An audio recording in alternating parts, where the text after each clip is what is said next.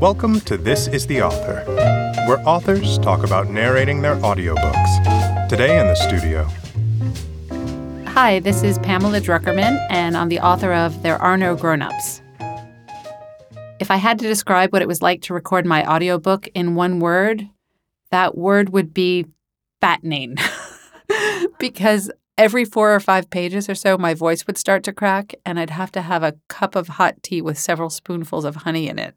I polished off an entire jar of honey in the course of recording the book. I think I've gained several pounds this week.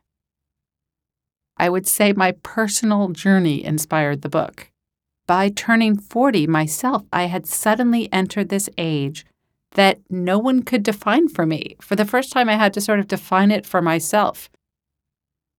I'm really excited that listeners are going to go on this journey with me that I describe in the book. It took me three years, I mean, if I'm honest, four years to write this book. And the product of it sometimes comes across as quite light, but I hope that readers will appreciate all the pain that went into that lightness and that I worked really hard to make it clear and hopefully fun to listen to. Narrating my audiobook was much harder than I expected. I had this idea that I'd just go in and be natural, but I ended up sounding like a really bad child actor. And I came to understand that just like in writing, sounding natural is actually a skill. And it's something I really had to work hard to develop. It also reinforced the fact that I should never try to do impersonations or foreign accents. For someone who doesn't speak a word of German, I had quite a lot of German words in my book.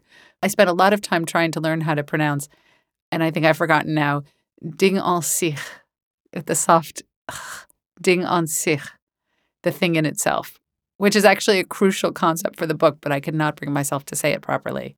There was a lot of French in this book, and I realized that to have any credibility with listeners, I would have to pronounce the French correctly or basically correctly. I mean, the first word in the book is bonjour. And I realized the night before that I didn't actually know how to say bonjour properly because it has a nasal and then it has the guttural R in the back. So I spent the train ride coming over my first day just sitting by myself and saying bonjour, bonjour. so um, the commuters next to me thought I was nuts. I also realized in the course of recording the book that because I've lived for so long in a foreign country talking to a British person, I've kind of forgot as an American how I say certain words. So I wasn't sure if we say sepia or sepia, and I kept saying cafe instead of cafe. So I had to kind of reach down and hold fast to my American pronunciation roots. If I wasn't going to record my audiobook, I guess I would cast my daughter, a 40 year old version of my daughter. First of all, she's not allowed to read it now. But second of all, she would probably read the whole thing in a mocking, exasperated tone. Maybe my mother. No, I think my ideal reader would be Winston Churchill to do it. Because I'd like the book to have a kind of storming the beaches, we shall never surrender quality. Or maybe Groucho Marx. A library that has influenced my life has definitely been the American Library in Paris. It's the largest English language library outside the United States, or maybe in Europe. I'm not sure which one.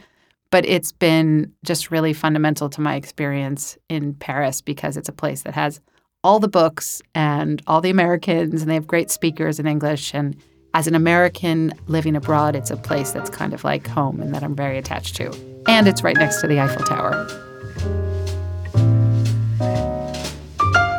This is the Author is a production of Penguin Random House Audio.